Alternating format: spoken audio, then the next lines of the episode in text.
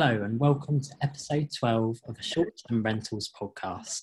My name is Paul Stevens, news editor of Short Term Rentals, and today I'm joined by Jay Roberts, the CEO and co founder of apartment hotel brand Domio. Hi, Jay, how are you doing? I'm doing well. Thanks, Paul. And uh, where are you calling in from today? I'm calling in from Miami. I've, I've been here for the last three months. Excellent.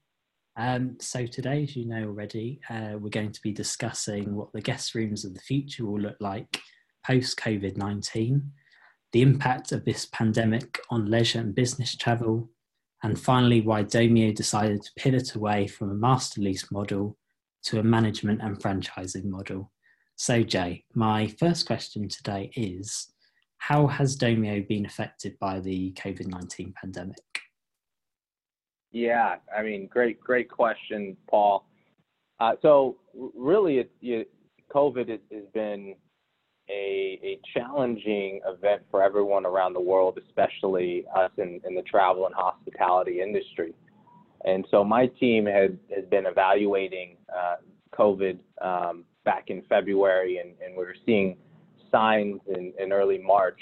Uh, and then things really started to escalate um, I'd say the day that stands out in my mind is when is March 11th, uh, when the president announced the travel ban to Europe, and the World Health Organization uh, officially called it a, a pandemic.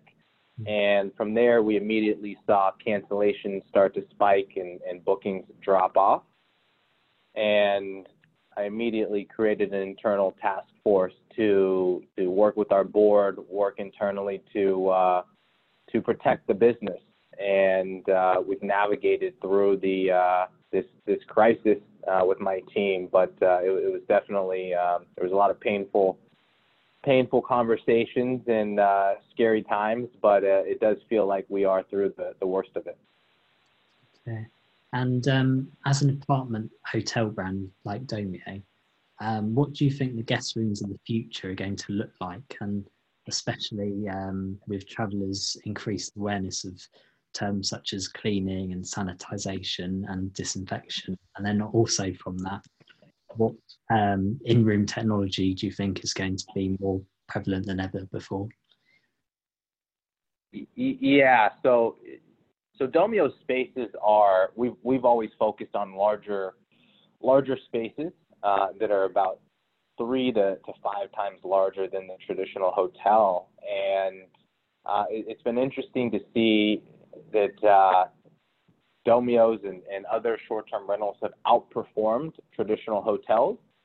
So during um, COVID, uh, we we actually achieved a um, 60% occupancy rate in our in our markets relative to the, the hotel industry, which is at about 10%. And so rooms of the future uh, really travelers are, are looking for more space. They're looking for kitchens, they're looking for living rooms and, and private bedrooms where they can bring the family, they can work from anywhere, uh, or they can come with, um, with, with a group uh, and, and stay together. And, and they don't necessarily want to be uh, cooped up in, in uh, a small hotel room. Uh, so rooms of the future we see as larger. Uh, we see cleanings on, on check-in and, and check-out. And then in terms of technology, it's really accelerated our focus. We, we were already building technology for keyless entry um, or self check-in and, and check-out, and, and, the team has been launching features uh, throughout COVID. We launched the Domio app at the end of March, uh, and we've seen a lot of traction uh, with that. Um, and moving away from technology, but how um, how do you expect leisure or business travel to rebound post pandemic um, as these restrictions on travel and, and lockdowns ease? Leisure travel is bouncing back first, Paul. And, and so we, we've seen that, that uh, there's an increase in bookings of, of people driving within 200 miles to the locations. Not everyone is comfortable getting on a, on a plane right now, um, but we're seeing staycations and, and a lot of travelers. We're having a lot of success uh, with travelers that are that are booking within 200 miles. Uh, we've also seen an increase in length of stay from four nights to 11 nights.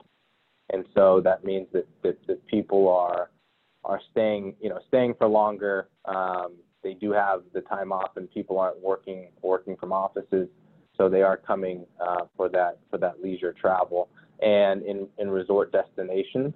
So Miami is is right now our best performing market. Florida, from the data that we're seeing, uh, the hotel data that we're seeing, STR data, Florida is the best performing state in the country right now because people want that warm sunshine, uh, the oceans. Um, now we'll see if that holds with, with the increase in, in cases, but uh, but leisure travel is, is, is by and large um, coming back before business travel. Hmm. And, um, and finally, question. Um, on, on short-term rentals, we've covered the, the master lease um, business model in some depth, um, particularly over the last year. So um, I guess why did Domio decide to pivot away from the master lease business model um, to management and, and franchising? What would you attribute this to? Yeah, you know, so the master lease model, it, it's a good model, and people who know the, the Domio's founding story is, is I started out leasing, uh, in the first apartment that I leased in, in Manhattan, the rent was three thousand four hundred a month, and I made ten thousand five hundred in revenue in the first month. So it was over fifty percent profit margins and, and a lot of cash flow. So the, the master lease model works. You get you get full access and control of the property uh, without having to buy the property.